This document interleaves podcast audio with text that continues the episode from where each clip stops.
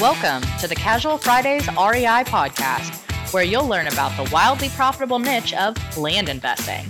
Active land investors Adam Sothen and Justin Sleva are here to share their experiences with you so that you can learn how to build massive cash flow and huge profits from this highly lucrative niche.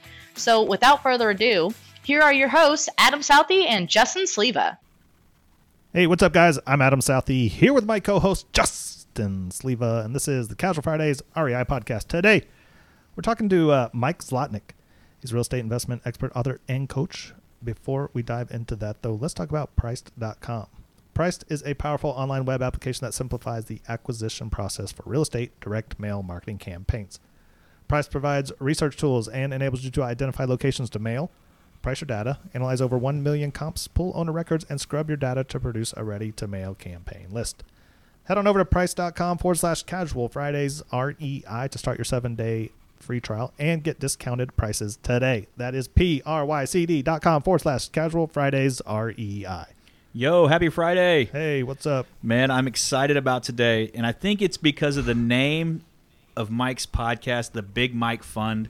And I'm, I'm ready to talk to Big Mike because I, I think that this is going to be one of those shows that gets our mind going.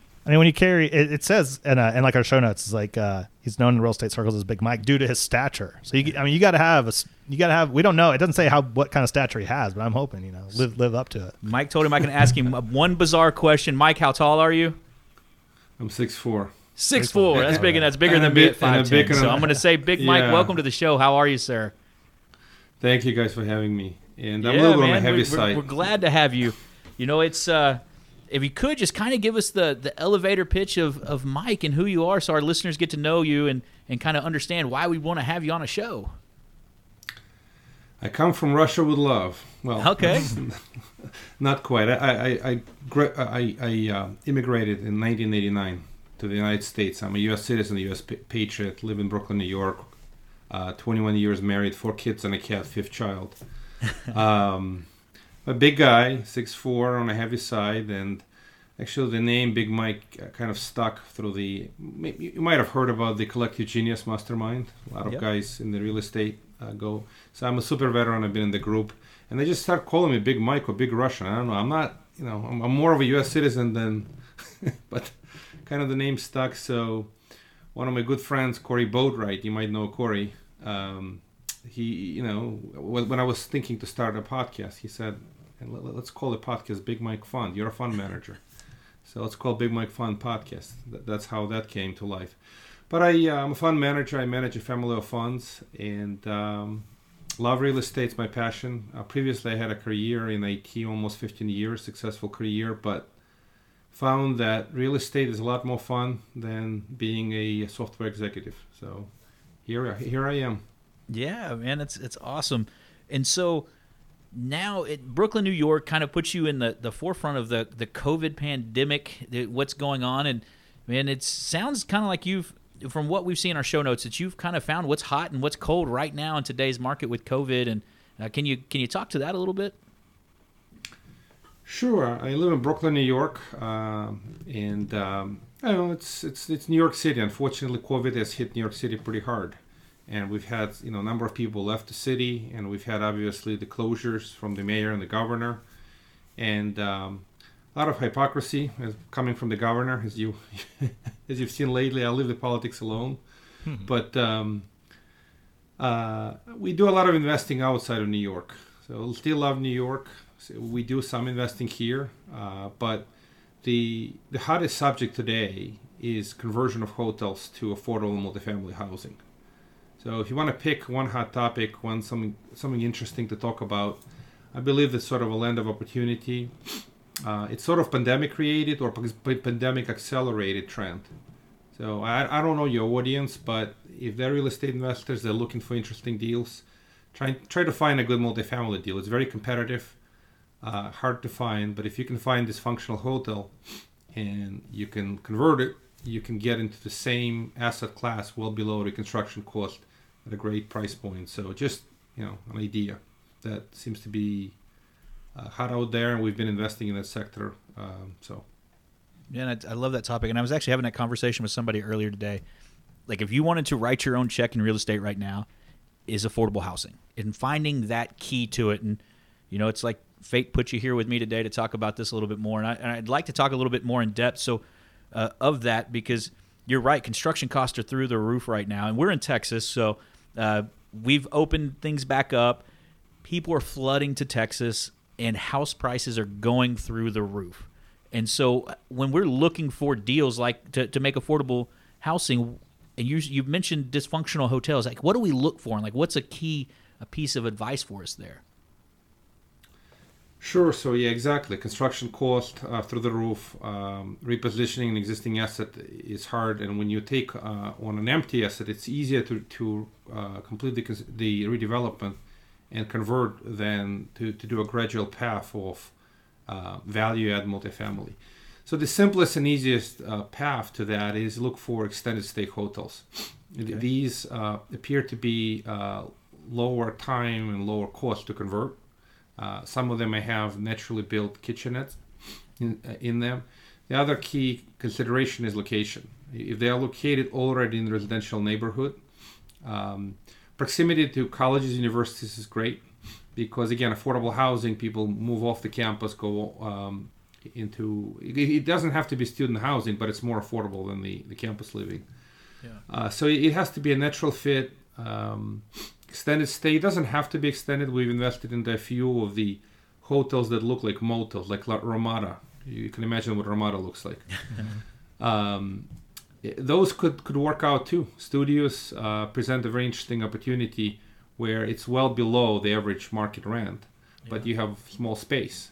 You get your privacy. You don't have a big place, but hey, it, it's your neck of the woods, and and and uh, so those are kind of basic starting uh, characteristics obviously um, economics and the math behind uh, what is it going to cost to complete the renovation, what is it going to be worth after the repair, it's going to drive the price you can pay. So look for the hotels that are struggling. Look for the empty parking lots. Look for um, uh, you know you could pull data obviously if, if, if, a hotel is is a foreclosure on a hotel that's a good case scenario right i mean it's a distress so as much as possible distress or poor performance they, they create motivation for the seller to take action. So, one thing I, I, I mean, you just touched on it right then. I, so I think you might answer this, but the type of hotels that you would convert an extended stay, they already have a, a bedroom built in, right? Because like if you think exactly. of the Radisson, like you said, it, if you converted it, it's it's in studio um, layout, right? There's no split bedrooms, and so would the whole hotel convert to just like a studio apartment type of place? Yeah, you got two flavors. It's exactly the right question. So you got the extended stay like Residence Inn. That that is a classic example. It's a Marriott flag, but it's uh, some of them are you know they're all owned locally. If if, if an owner is struggling, uh, they they may need a, a, solution to their problem. So the conversion is natural. They have one bedroom. They have sort of a mini living area and a, and a kitchen, right? I mean that that's that's a mini apartment right there. Uh, that's your ideal target. Then you go into secondary targets, essentially I mentioned, Ramadas uh, that looks like motel. You basically have external access. They could be two, three, four floors depending on, on the size. Most typical is two-story uh, buildings, and uh, they would be converted to studios that you uh, you enter from uh, the, the, same way you would enter ho- hotel rooms. Uh, somewhere in the middle, you might have a pool and, and, and some kind of facilities, hotel amenities. So those type of assets are, are a little bit easier conversion against studios um, appear to be in, in good demand uh, if you are near transportation or uh, near how uh, a student you know educational universities uh, colleges. And then uh, workforce housing. A, a hotel like this in a class a property neighborhood would not be a good fit. But if you're in b b minus c it's a decent conversion because affordability. It's all about affordability, and if, if the supply of uh, of product is limited, and the other interesting thing is zoning. Uh, does the hotel have natural right to multifamily living by by, uh, by zoning? If it does, the conversion path is a lot easier versus you have to rezone, go go into the city and get a permission. Yeah. Is there a standard for what makes affordable living? Like thousand dollars a month. That's affordable nationwide, or does it depend on state by state, city by city, or? You already know the answer. right? It, of course, it's, it's place by place. Affordability in New York is drastically different than affordability in Texas, right? I Yeah. come to Texas a lot, and it's a very different world, right? It's uh, so it's all local. You have to look at the average rent in a given area, and what would be affordable is below average, right? And it doesn't have to be necessarily a difficult area. It's just uh, in this area, average rent maybe a thousand bucks. The affordable maybe eight hundred, maybe seven seven fifty for a studio versus one bedroom uh, of you know nine fifty a thousand. Really depends on the area. Wow. So if we are scared to take on a hotel conversion by ourselves, is your fund open for people like us that are interested in it but don't quite know how to do all that legwork? Exactly. So, uh, yeah, we uh, uh, thank you for bringing up this point. Uh, this the reason people invest with us. We provide a few key benefits. One is a diversification, so we spread the risk among many projects. Um, at this point, uh, we have a couple of Ramadas, one Best Western, uh, a couple of Residence Inn, and so on, and they're all over the map. We have New Braunfels, Texas. We have South Bend, Indiana. We have Winston Salem, North Carolina. We have Mesa, Arizona. Because not because we particularly chose to go there, but the opportunities open up there. And if you get, if, you, when you're marketing, you're finding a good project, and you have capability in that town and the city, you wind up doing the project there. It, it has happened in the past. So uh, we are all over, not all over, but we're diversified. And the other benefit is uh, we have institutional level waterfall. So we our funds offer, uh, for example, Tempo Growth Fund 8 pref, and then Class A members get 80 20 over 8, Class B 70 30. So we treat this um, uh, as an institutional product, institutional investors, high net worth. And we appreciate folks uh, considering to invest with us as a way to enter this strategy. And the fund, by the way, does have a, a few additional strategies. So, just to be clear, this fund is not pure hotels to multifamily. We have one office conversion to multifamily. We have uh, a couple of self storage uh, deals and some distressed debt. Talk about New York City. So I like invest in New York City, but in distressed commercial debt. I don't want. I want to. I don't want to buy overpriced assets with a lot of uncertainty. I would rather. I would rather buy first lien mortgage um, for seven, eight million dollars with the collateral being fifteen million dollars. So That's the way to play on certain market if you can buy distressed debt. Uh, so it's a different strategy completely, but we like that as a part of overall fund diversification. Does that make sense? Yeah, no, the diversification piece, it, it I think it resonates with a lot of people. The cool piece was you you brought home something that we've all seen. You know, we we've all driven through a town and saw a Ramada. We've all been to a college town that had older hotels that looked like they were just kind of nobody was there, and we could picture like, oh, what if I did this here? Could I do that in my small town and turn this studio apartment complex or this extended stay hotel into student housing? And what does that generate? And I've I've had probably three of those type deals run across my desk in the last five years, where guys like, hey man, if we could put together this money and do this, and I'm like, it's so far out of my normal wheelhouse that it just it it wasn't it wasn't something that I'm not gonna say it didn't intrigue me or didn't make sense. It was just like, man, I don't even know where to get started on that. Like, I'm thinking in my head, do you have a kitchen? Like, how do you make the kitchen? You know, the, getting into the nuts and bolts when really the numbers probably worked. It just it was so far out of the conversion that that piece was out of my my wheelhouse that didn't make sense to me. But now I yeah, it's a great comment. Uh, it requires specialization. People have asked me, so what's the risk of these projects, right? I mean, rewards are potentially very strong. We just actually Mm-hmm. had one full cycle hotel that just came back, and in 21 months, our investment made 2.2x on the money. It was like 73% IRR. And I'm not saying this to promote this strategy. It just happened to be a really good, successful project, and it worked out to be that way. So there's there's a great upside if things go really well, but most of them are underwritten for you know low to mid 20s type of return. So let me go, but let me state this. I, I don't want people to think, hey, this is the easiest thing after the slice of bread, and you can just go and do it. Yes, if you are an, if you are an expert operator, if you have uh, capability to do all the construction, if you have uh, experience um, managing these type of projects, uh, potentially it's a project for you. But let me just mention a couple of quick risks. So these type of projects have could have substantial cost and, and, and time associated with them. So having sufficient budget and being able to execute within the timeline and under the cost is a, is a big, big uh, risk and, and a risk mitigation requires very conservative financing and, and ton of experience. And uh, I mentioned zoning is a key thing. So before you go do the thing, make sure you do a feasibility study. Make sure you can actually convert this before you buy it. Um, and then um, uh, location is the key. Real estate is all about location, location, location. If you pick the right location, even if you're paying somewhat of a higher price, you may wind up with a better asset than getting a cheap deal somewhere in the boonies. Just because you got a good deal on, on, on acquisition doesn't mean people want to live there. So Yeah. These kind of things are very important considerations. Yeah, no, it's it's great to look at all pieces of that, and it's you're right. You know, just because it's a good deal in the middle of nowhere doesn't mean that it's going to make sense as an affordable place for people to live inside of a, an area they want to be, and that's that's great. And I'm, it's probably one of the best things about having people that are competent fund managers is that they understand that for you, and you don't have to learn every intricacy. You can be diversified in many things. Like you, you talked about um, the, the commercial debt uh, mortgages being first lien mortgage holders, uh, the self storage, and then you've talked about the hotel conversions, which all different asset niches and a different plays, but you know you can be a part of that and diversified across all of that at one in one place.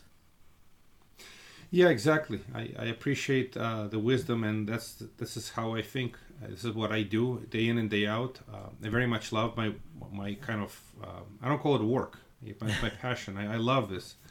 So um, diversification is a natural element of the investing. If you um, if you don't diversify, hey, you could be very successful. You can hit a couple of home runs, or you can get wiped out. And uh, as a fund manager, my job number one is to avoid roller coaster ride and uh, ensure as much as possible smooth sailing.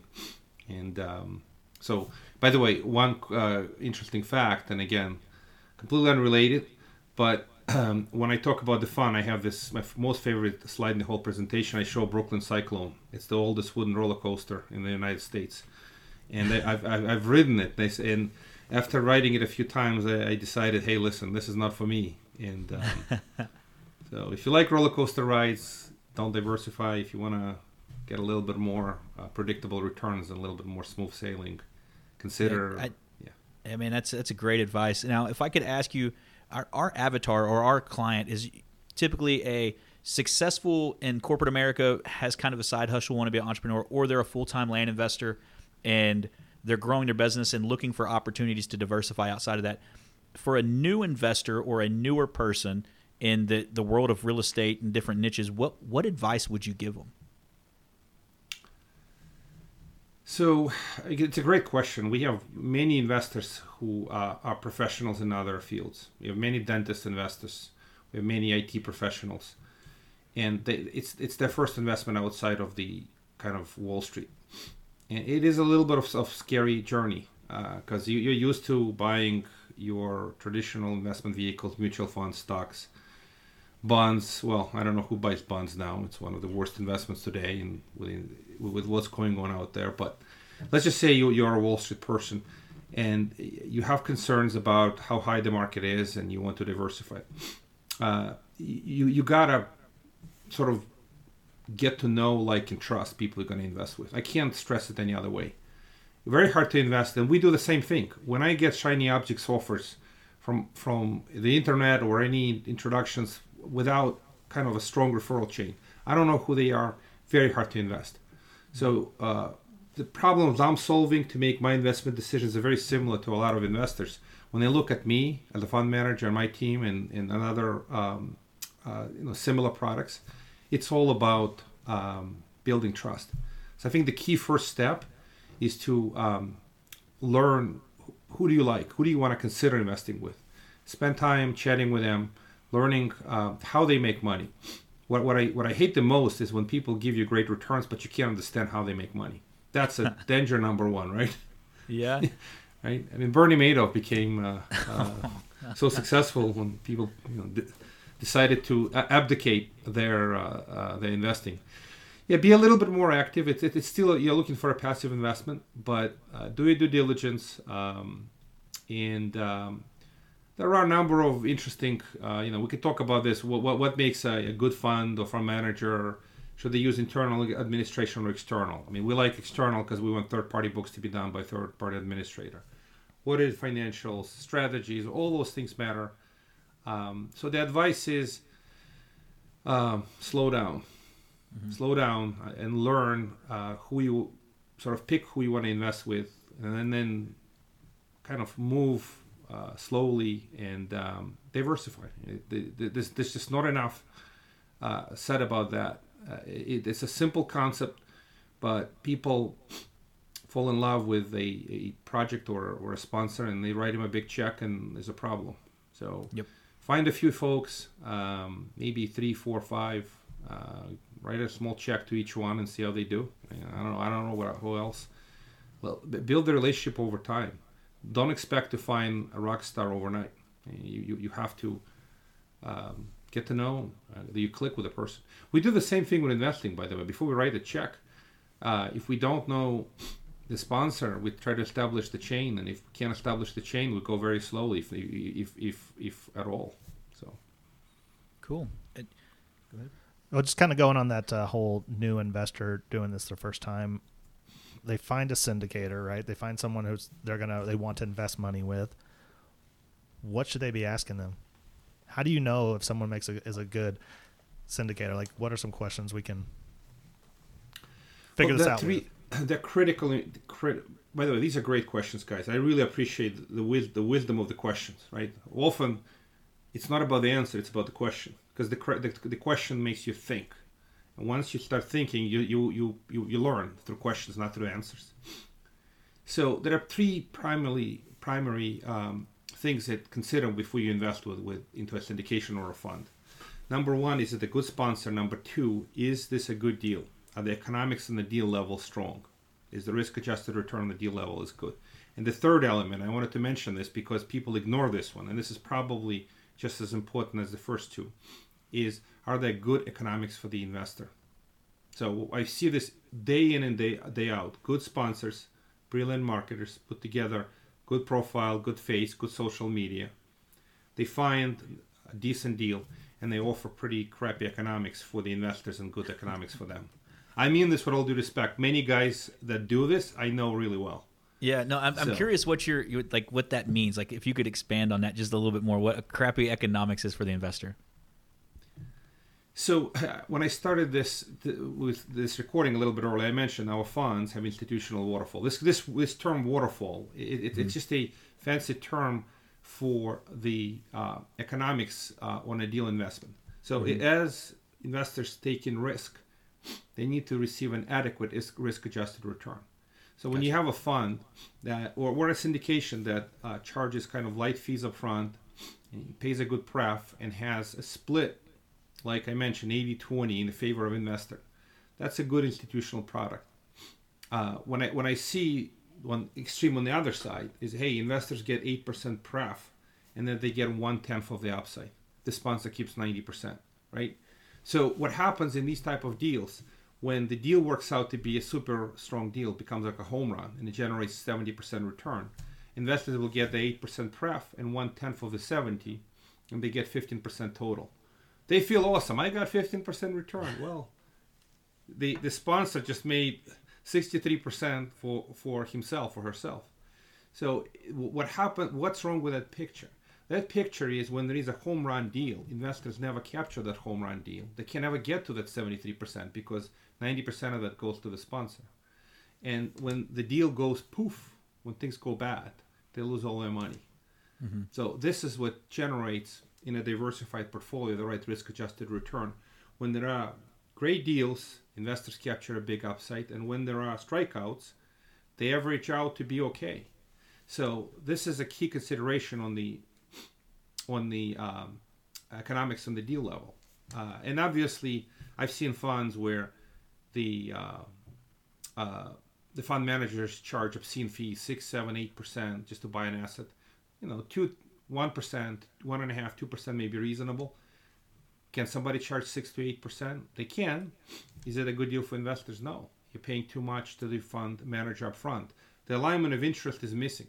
The best alignment of interest when the fund manager or syndicator gets their payday when the deal sells and or refinances and gets investors substantial return. So, and what and what makes a good sponsor?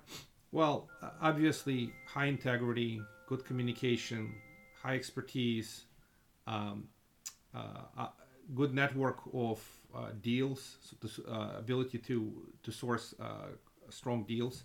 All those things make make a good sponsor, and um, there are plenty of good sponsors that over time have gravitated to offer a little bit less to investors and more to themselves.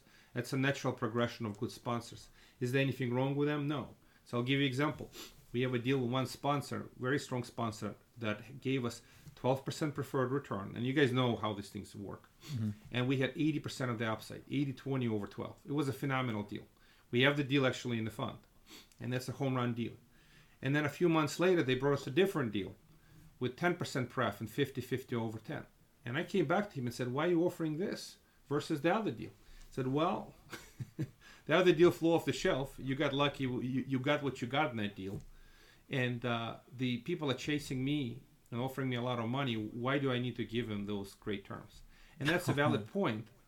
And, but the sponsor is actually a strong institutional sponsor. They de-risk some of the projects through their experience. So it's kind of a balancing act.